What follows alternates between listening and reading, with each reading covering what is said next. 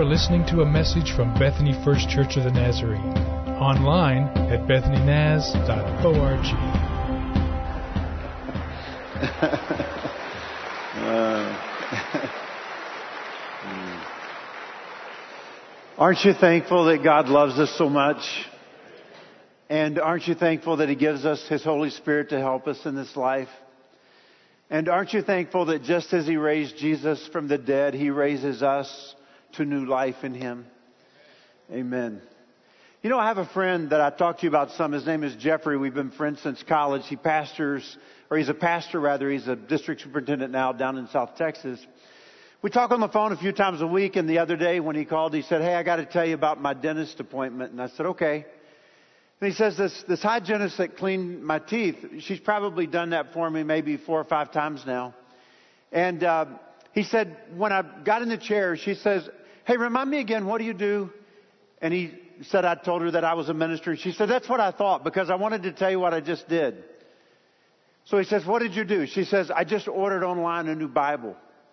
And I got one with study notes in it so that I could, you know, maybe understand better what I'm reading.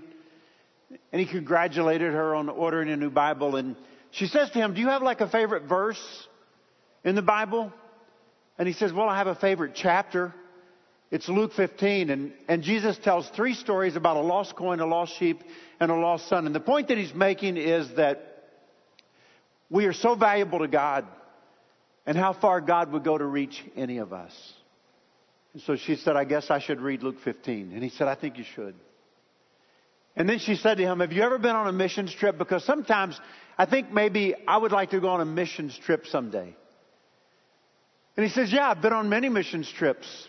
He said, But the one I want to tell you about is the one I went with my friend Rick on because we went to this small country in southern Africa called Eswatini. And the reason I want to tell you about it and the reason you'll like the story is because some people in that church gave a lot of money to build a dental clinic. And he said, I actually got to go visit it. And it was awesome. And the day that I was there, the line was so long of people waiting to see a dentist.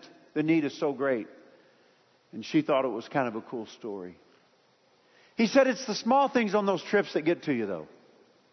And she says, What do you mean? He said, Well, one day my friend Rick and I, we were riding in this combi. It's a, a mini bus. And there were these two Swazi ladies behind us. And so we're kind of turned, you know, talking to them as we're driving down the road. And the one lady says to the other, Oh, almost forgot. I brought something I wanted you to read. And she hands her this article. And the lady says, I can't read anymore.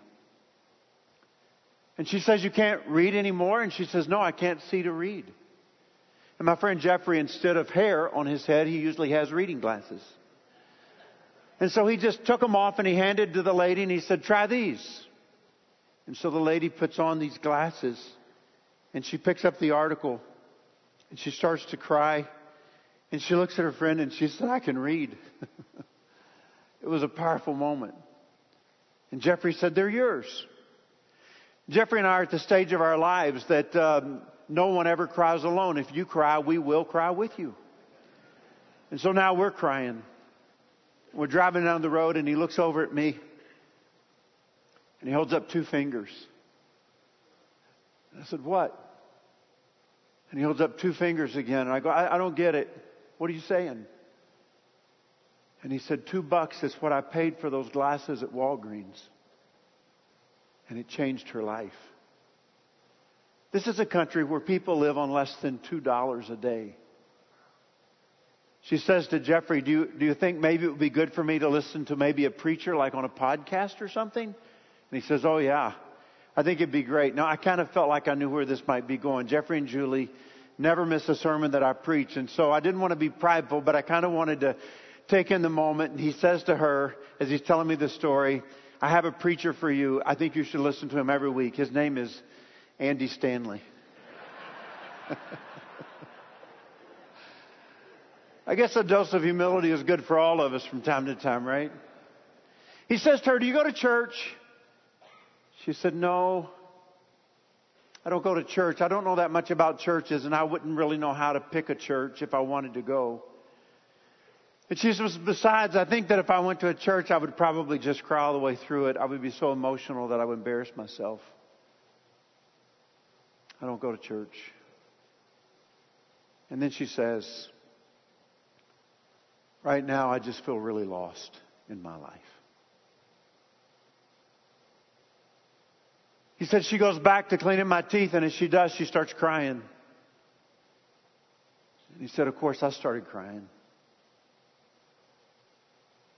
And then she says, I think somebody knew I really needed you to come and talk to me today. And he says, I think so too. After we hung up the phone, I'm driving down the road in my car, and it was a great reminder to me that I live in a world that is full of people who feel really lost in life.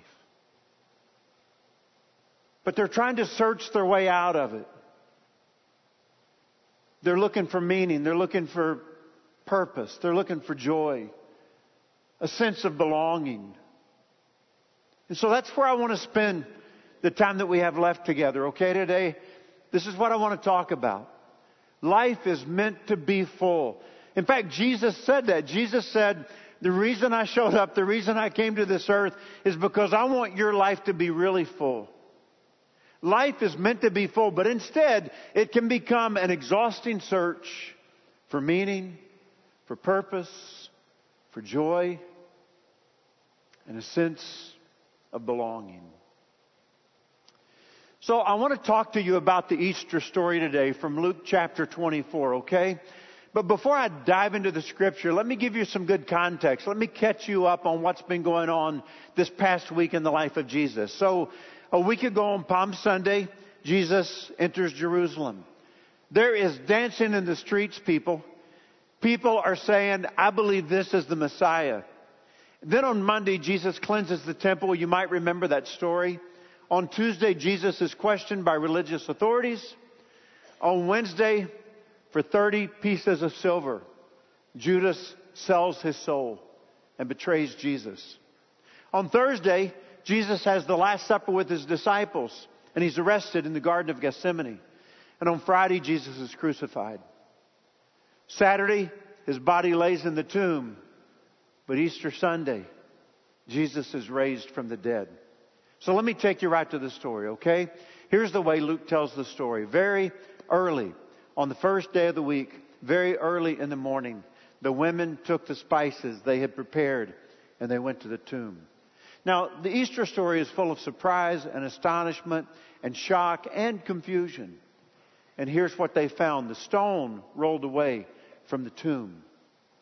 But when they entered, they did not find the body of the Lord Jesus. So they've not only found the stone rolled away, which is surprising, but no body. And while they were wondering about this, Suddenly, two men in clothes that gleamed like lightning stood beside them. Now they're seeing angels. Surprise number three. And in their fright, the women bowed down with their faces to the ground. But the men said to them, Why do you look for the living among the dead? It's an awesome question. Why don't you read it out loud with me? Why do you look for the living among the dead? I think we ought to read it one more time because it might be one of the best questions that has ever been asked. You ready? Here we go. Why do you look for the living among the dead? He's not here. He has risen. Don't you remember how he told you while he was still with you in Galilee, the Son of Man must be delivered over to the hands of sinners, be crucified, and on the third day be raised again? Then they remembered his words. So when they came back from the tomb, they told all these things to the eleven and to all the others. it was Mary, Magdalene, Joanna, Mary the mother of James, and others with them who told this to the apostles. But they, meaning the apostles, did not believe the women because their words to them seemed like nonsense. Peter, however, got up, ran to the tomb bending over, he saw the strips of linen lying by themselves, and he went away wondering to himself what had happened. Now that's how the women and the apostles and Peter responded to the resurrection. And the question you have to answer before you leave this place today is how do you respond to the resurrection? What if I told you that I went to a fitness center, like a big fitness center, a major chain fitness center with just rows of ellipticals and rows of treadmill, lots of weight machines and lots of free weights and everybody in there is just pumping iron and running on the mills and the ellipticals and they're just trying to sculpt their bodies into just chiseled pieces of work, you know, sweating, working out, good stuff going on. And what if I told you I walked up to the counter and I said to the person by the counter, could I get two scoops of chocolate ice cream and a waffle cone? You would say to me, hey Rick, why would you go to a fitness center and ask for two scoops of chocolate ice cream and a waffle cone? You can't get it there.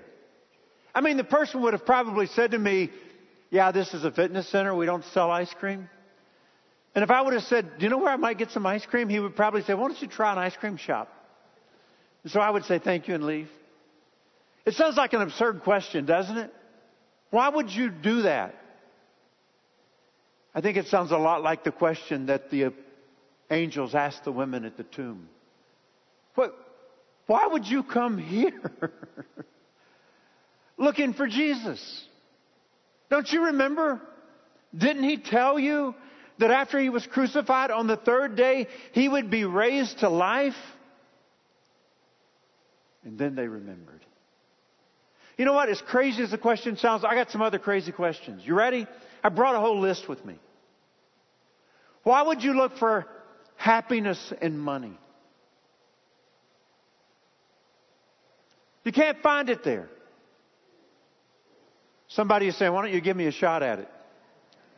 I do like the one guy's take who said, happiness, or rather money can't buy you happiness, but it can buy you a jet ski. And I've never seen anybody riding a jet ski who didn't seem to be happy. Why would you look for acceptance and belonging on social media? Do you know how many people are hanging by a thread emotionally based on people's responses to their social media interaction? Here's a good one. Why would you look for hope in the government? oh, now you're with me all of a sudden, yeah. Why would you look for intimacy in casual sexual relationships? Why would you look for peace of mind in drugs and alcohol? Here's what I'm trying to say, okay? I think this is a true story. We find ourselves looking for right things, but we look in the wrong places. And the angel was trying to say to the ladies, looking for Jesus is not a bad idea. You've just come to the wrong place. And we find ourselves constantly looking for the right things, but we look in the wrong places. We look for meaning and we look for purpose and we look for joy and we look for a sense of belonging, but we've all looked in the wrong places. And here's the real punch in the gut. It takes us to places we were never supposed to be. I think about all the people that I've known throughout my life, and I think about my own story. People who are looking for the right things. It's not wrong to look for intimacy. It's not wrong to look for joy. It's not wrong to look for a sense of belonging. I thought about story after story of people who have looked in the wrong places. And it left them asking the question, how in the world did I ever end up here? I never dreamed my life could come to this. So, so I would, I would say that we've had a pretty tough winter. What would you say? I don't think I could get an amen out of this crowd if, if I tried, really. I would say we had a rough winter. What do you guys think? Yeah, yeah. Starting with that terrible ice storm in early October, in, in October though, you remember? And then and then that deep, what was it, 12 days of below freezing in, in February? So, um, I took a picture of some of my evergreens. Here they are, okay? I don't think it's ever good when your evergreens are brown.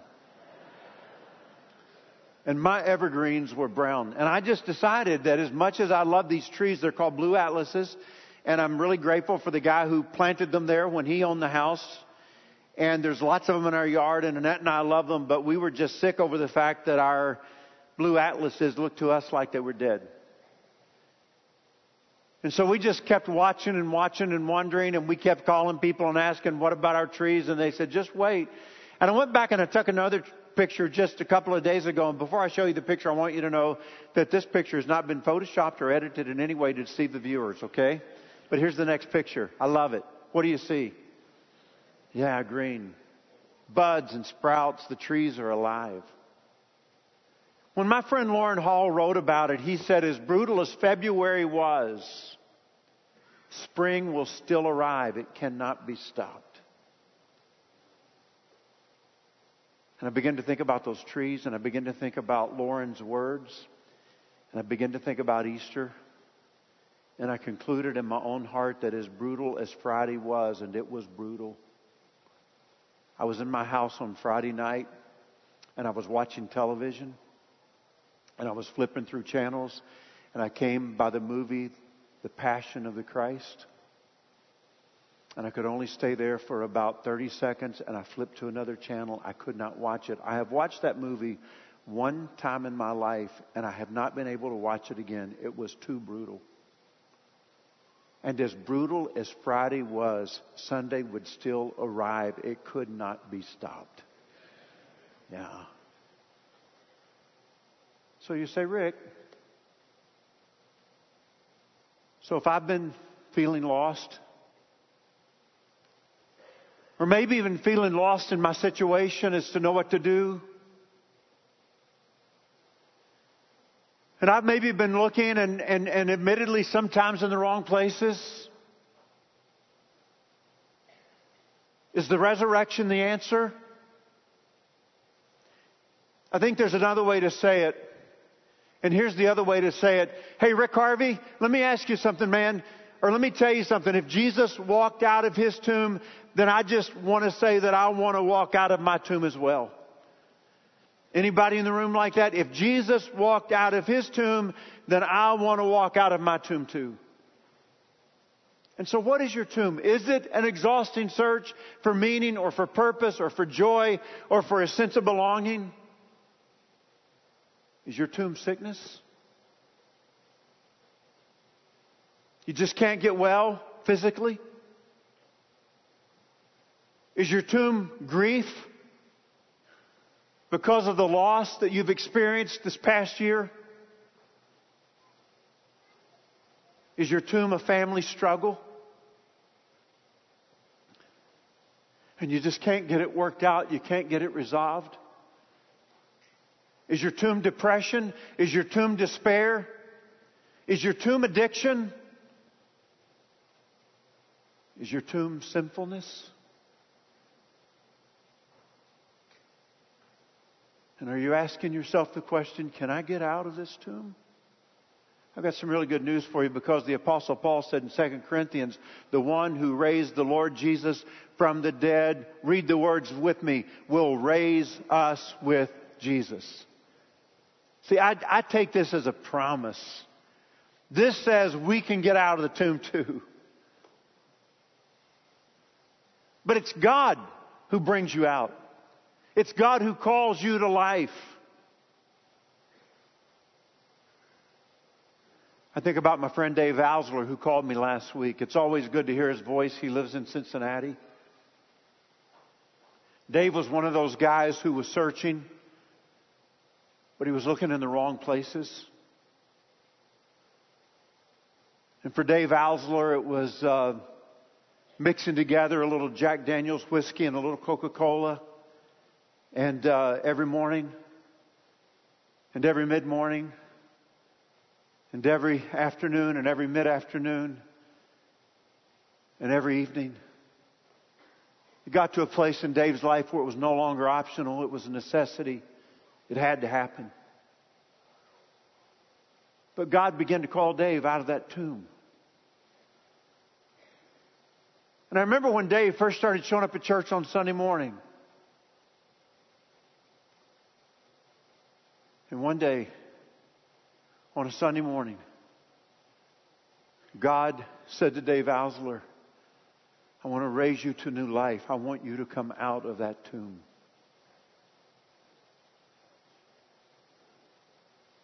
But instead of turning to Jesus that day, Dave Ausler walked out of that service and he got his car and he drove to his house and he punched the button and his garage door opened and he pulls in, puts his car in park and he turns off the ignition. But he does not get out of the car.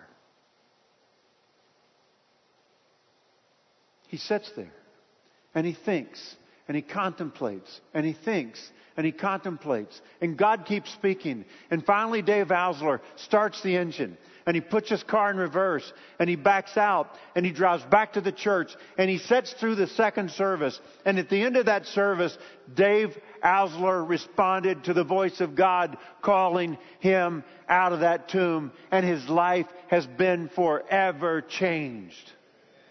Do you know what he does today? it's kind of, it's kind of crazy good. Do you know what he actually does today? He pastors a church. because God raises people to life. Yeah. So, how do you respond? I think that's the question. I like the responses in some ways in the Word. The women, they believed. Not only did they believe, but they go telling other people this story. So you might have come today saying, wow, I'm a believer and I've got purpose and meaning and I know Jesus. I'm glad Rick preached this sermon to everybody else. That's not the truth. I'm talking to you. I want to ask you right now, who are you telling this story to? I feel like God's planted something in my heart. What if you ask God to give you one in 2021? God, give me one person to tell this story to in 2021 and let them come to know Jesus like I've come to know Jesus. Give me one in 2021. You may say, I don't think I've ever really shared Jesus with anybody in my life. Give me one in 2021. In 2022, I think we should ask for two. How many do you think we should ask for in 2023? The apostles responded in a different way. They did not believe and they didn't do anything. They just said it seems like nonsense. But Simon Peter responded in a different way. He says, I can't let this thing lay. I got to go see for myself. And he ran to the tomb and he found that Jesus had been raised from the dead. See, we know how they responded. How do you respond?